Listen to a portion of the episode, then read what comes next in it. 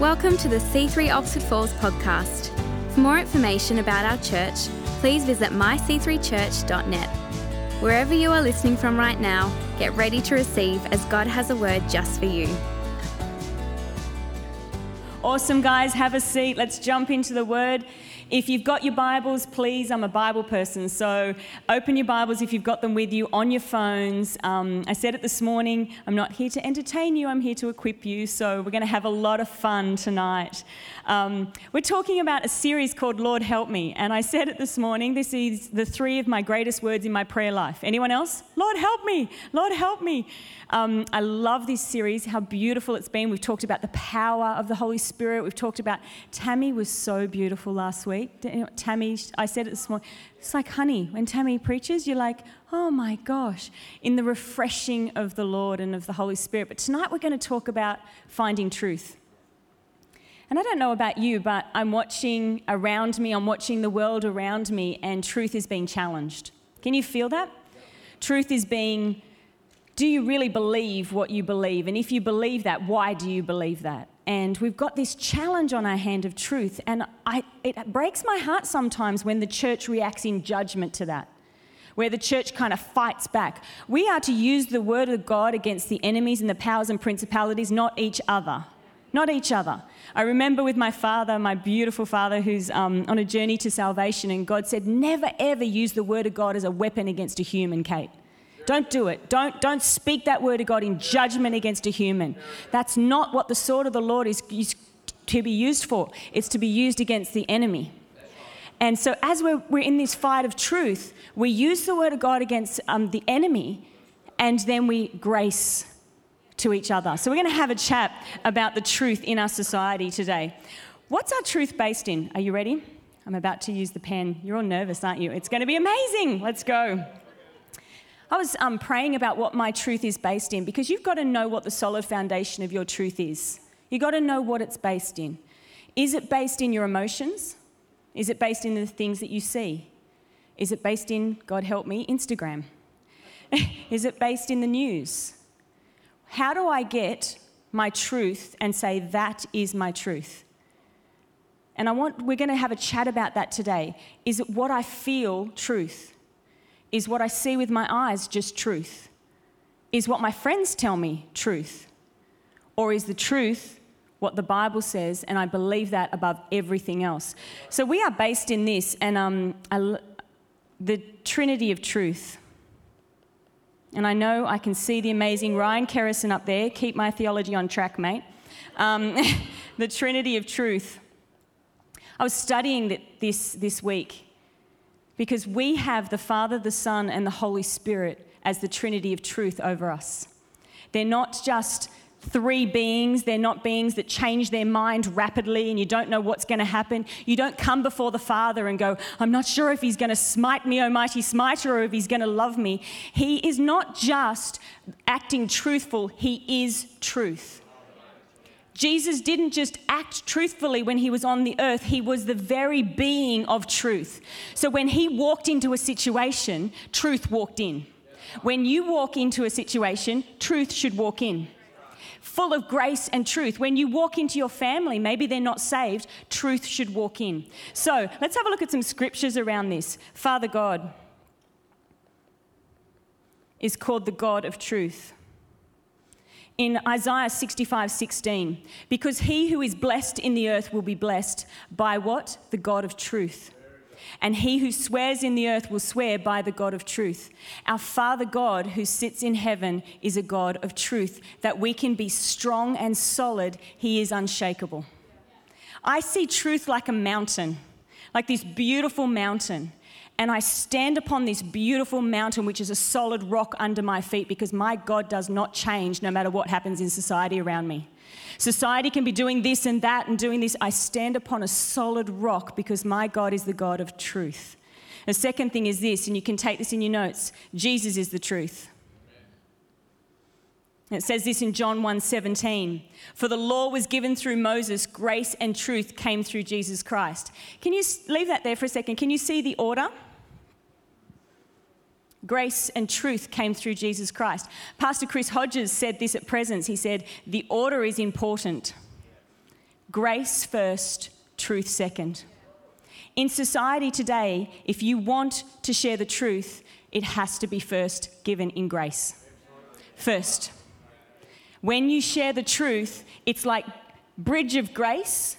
If I wanted to talk to Tim, bridge of grace, and then I have the opportunity to share the truth. If we barrage in truth without the grace, it doesn't go deep into their heart, it becomes judgmental. So I love this. It's grace and truth together in one. John um, 14, 6 says this I am the way, the truth, and the life. No one comes to the Father except through me. And as I was praying over this, this is our call showing the way, declaring the truth embodied in life. So imagine that showing the way, declaring the truth, but it's all embodied in life. When Jesus met the Samaritan woman at the well, he declared the truth to her, and it was harsh. I mean, read that story. He's like, Yeah, actually, you've got this going on and this going. And what did she do? She didn't go, How dare you? No, no, no. Given in truth, she went, Yeah, you're right there's this beautiful encounter with truth. Now, today, I feel like the truth that we are giving, we're, we're, a little bit ashamed of it. We're a little bit ashamed of what the Word of God says. Does anyone feel that this morning or tonight? You're a little bit ashamed of what the Word of God says because you're not sure how people are going to take it. But you got to know that this is help for the society out there. This is help for them. They want solid foundation under their feet. And as we preach the Word of God, we preach this beautiful, solid truth. And the lastly, the Spirit of truth. How's my writing up there, guys? Thank you. I'm so proud. John 16, 13. But when He, the Spirit of truth, comes, He will guide you into all truth. If tonight you have come in here and you've been searching for truth, then let me tell you, the Holy Spirit will guide you into all truth. I don't know about you, but maybe tonight you've come in here and you're like, I don't know what to think anymore. I don't know what's up and down. I don't know what's right and wrong. But the Holy Spirit who lives in us gives us truth, guides us into that truth. We're going to talk about reading the Bible with the Holy Spirit. Now, let me show you something. Father God sent the Son, yes? So, Father God sent his Son to die on the cross for us. Jesus then sent the Spirit of truth. So, when Jesus went, he said, It's okay, I'm, it's all good. I'm going to send you the Spirit of truth. And then what happened is the Spirit of truth, not a fourth member of the Trinity, don't get my theology wrong. The Spirit of truth inspired man to give us the Word of God. And the Word of God is the Word of truth. And what happens in us is we pick up this Word of God and we encounter the Father God through it.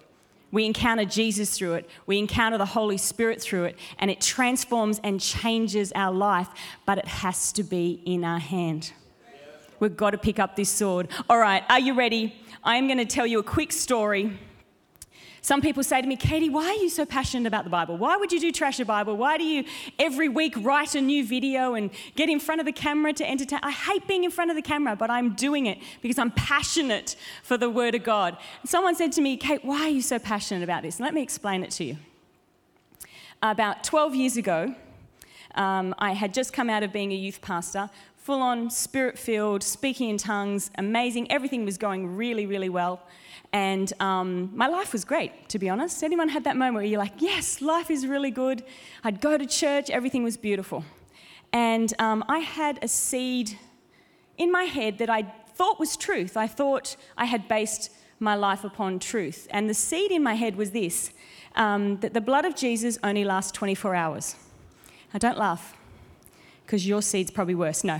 but I built my whole life upon that that the blood of Jesus lasts 24 hours. So every day I had to pray over my family and I had to cover my family. And if I didn't cover my family, can you feel the fear in me? If I didn't cover, there's no fruit in fear. If I didn't cover my family, then the enemy could come in because the blood of Jesus was limited.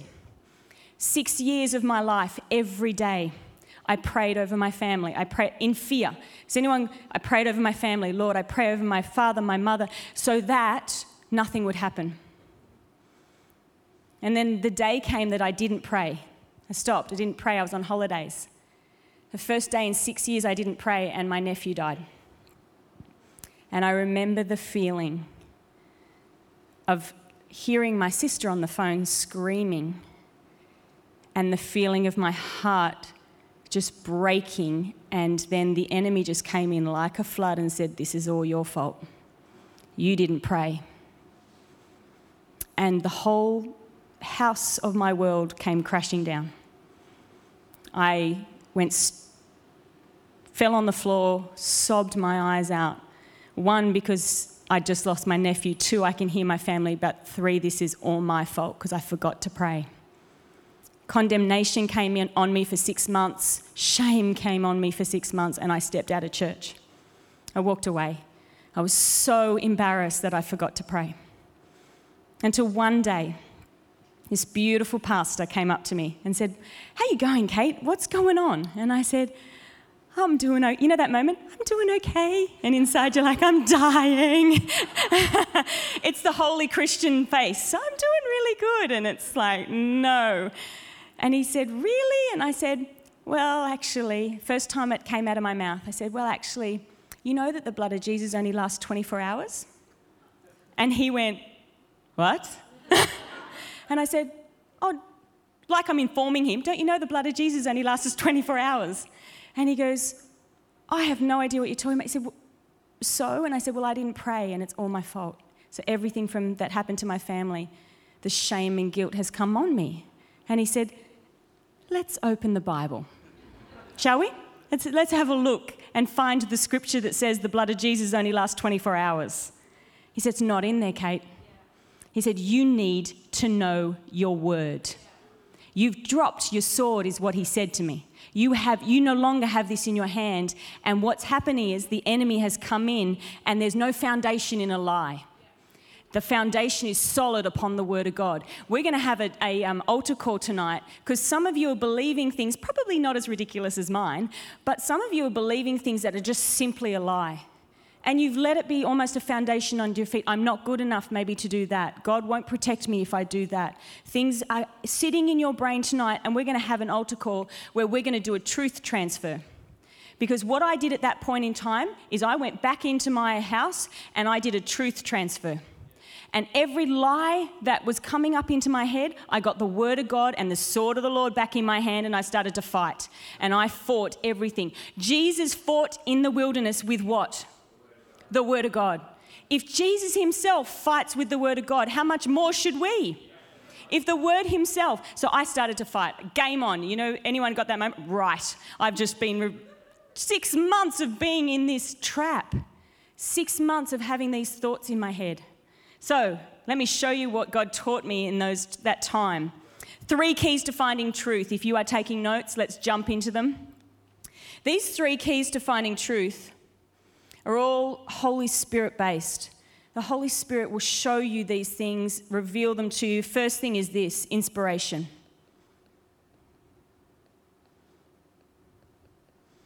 Let me show you the scripture, John 14, 16 to 17. And I will ask the Father, and he will give you another advocate to help you and be with you forever the Spirit of truth.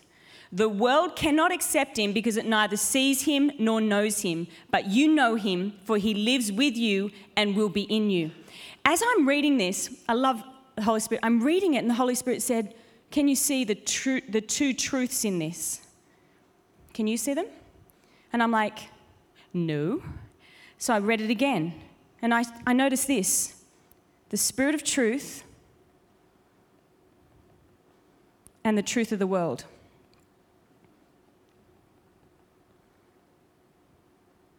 The Spirit of truth lives in us, it's part of us.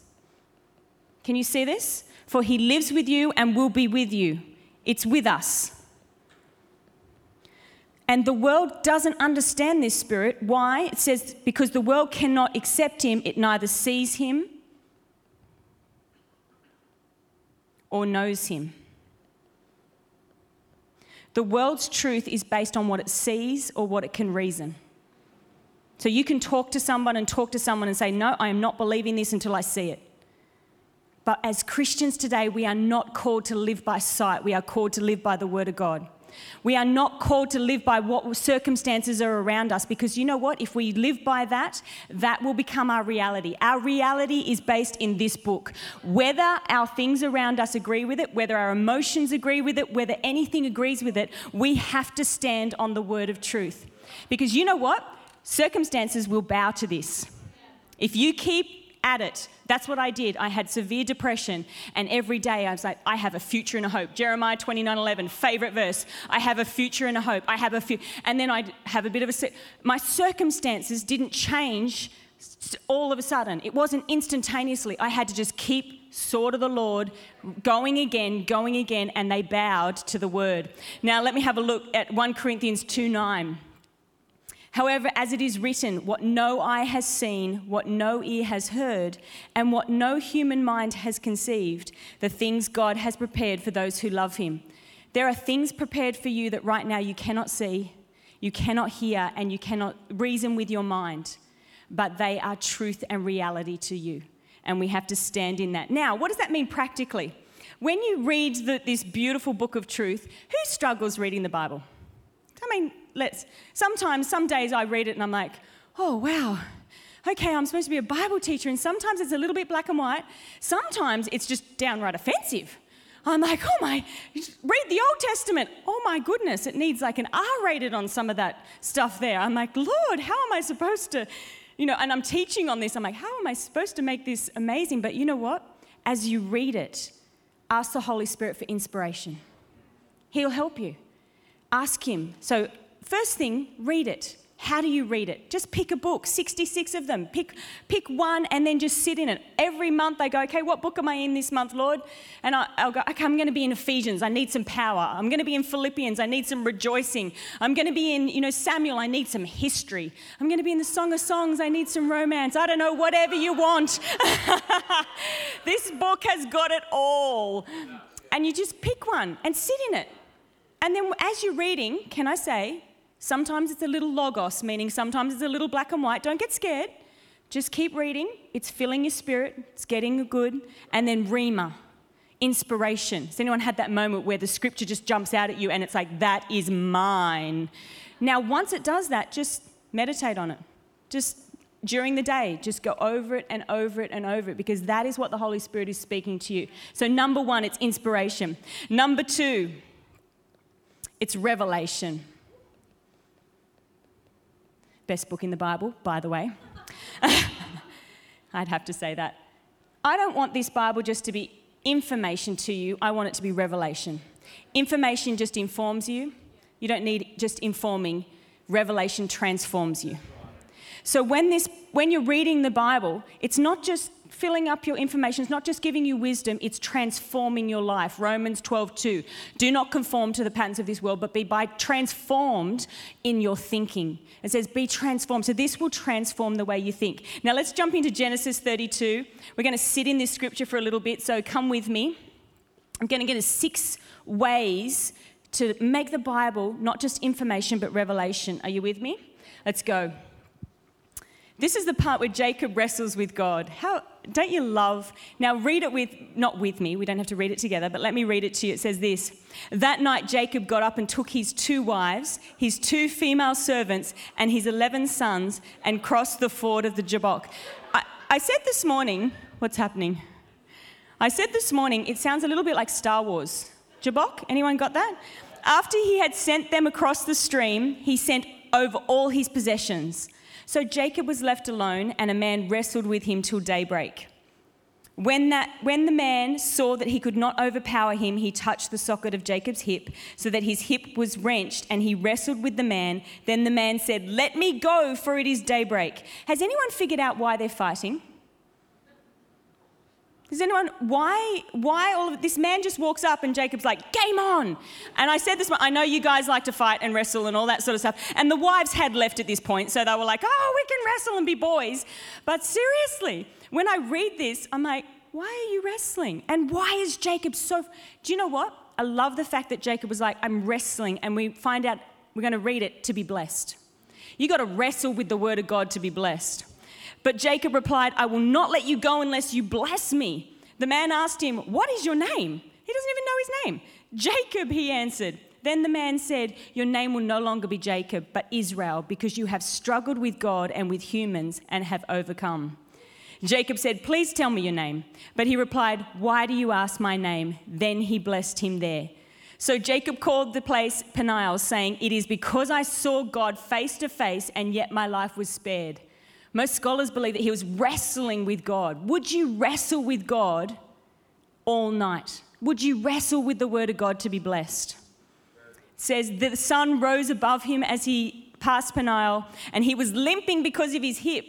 Therefore, to this day, the Israelites do not eat the tendon attached to the socket of the hip because the socket of Jacob's hip was touched near the tendon. Let me show you six things. Take your Bible reading from information to revelation. Write this down. Number one, be ready to wrestle. I am very sorry to say that you cannot get the wisdom in the Bible by having the Bible just on your nightstand. It would be great.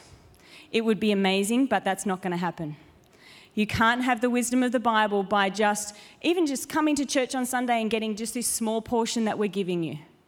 It's up to you to wrestle with the Word of God during the week. If you want to walk differently and transform your community like Israel did, you wrestle with the Word of God. We have a generation, and I love this generation that's coming up behind us because they're not afraid to wrestle with the Word and question it.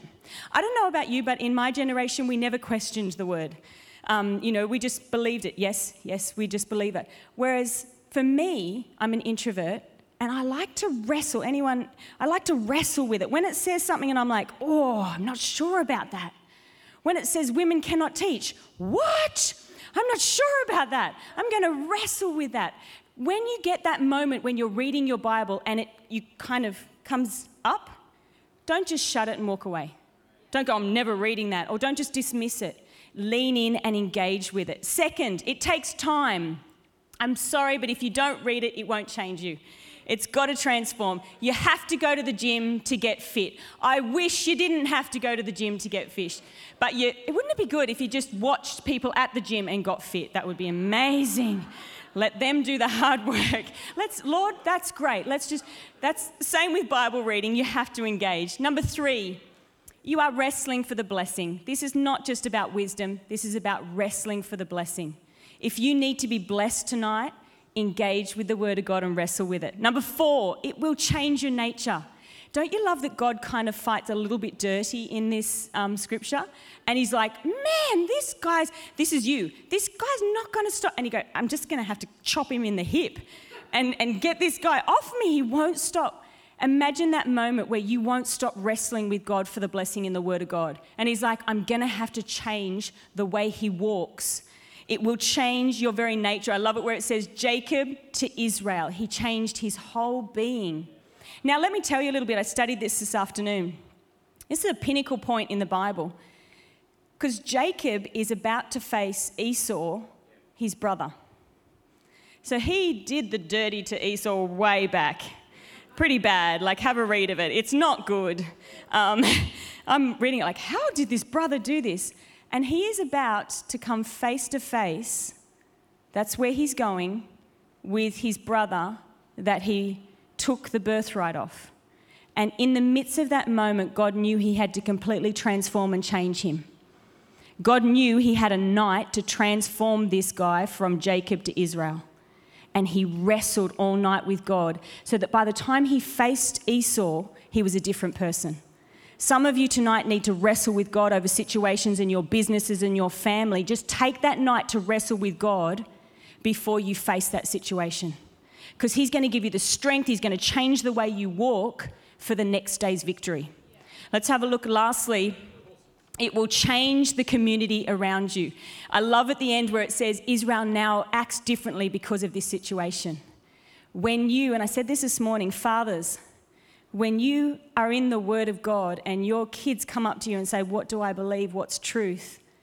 You wrestling with the Word of God for your family so that you can transform your family changes the way your family acts and behaves. Wrestle with the Word of God as a father so that when your kids come up to you and say, Dad, I don't know what, they're telling me this at school or they're telling me that, that you transform your whole family. When you read the Word of God, it will change you. Practical. Richard Forsyth told me he goes to the gym. Can you see? Look, you can. Stand up, Rich. I mean, look, this is a specimen. And when he goes to the gym, he puts the Bible and his iPhone while he's running. I don't know what you do at the gym, weightlifting 40 kilos, I'm sure, doing all of that stuff. He's watching people work out like me, having a coffee on the side. That's me at the gym. But put the Bible into your life. If, you, if you're going for a run, maybe have audio in your ears. If you're in the car, maybe have an audio Bible. Bring it into your life so it's not hard, but it's, it's actually revelation, revolution to you. Okay, let's go. Lastly, three, application. So, number one, it's inspiration. Number two, it's revelation. Number three, it's application. You have to apply what it says. You have to. I can, again, I can read a book on weight loss. It will do absolutely nothing unless I actually do what it says. Yet we read the Bible and don't do it and wonder why we don't change. You have to do it. You actually have to apply. So read and believe the good, read and adjust what needs to be corrected. I love this in the Message Bible, Matthew 7 24. These words I speak to you are not incidental additions to your life, homeowner improvements to your standard of living. When you read your Bible, we're not making your house pretty. That's not what the Bible reading time is. What the Bible is doing is getting your foundations right. Okay? When you start to apply it and do it, it's like the carpenter that starts building the foundations. If you had a house that was being built and the carpenter said, Don't worry, we're not going to bother about the foundations, worry worry because the foundations are important. Let me keep reading. It says this they are foundational words, words to build a life on. If you work these words into your life, you are like a smart carpenter who built his house on solid rock. Rain poured down, the river flooded, a tornado hit, but nothing moved that house. It was fixed to the rock.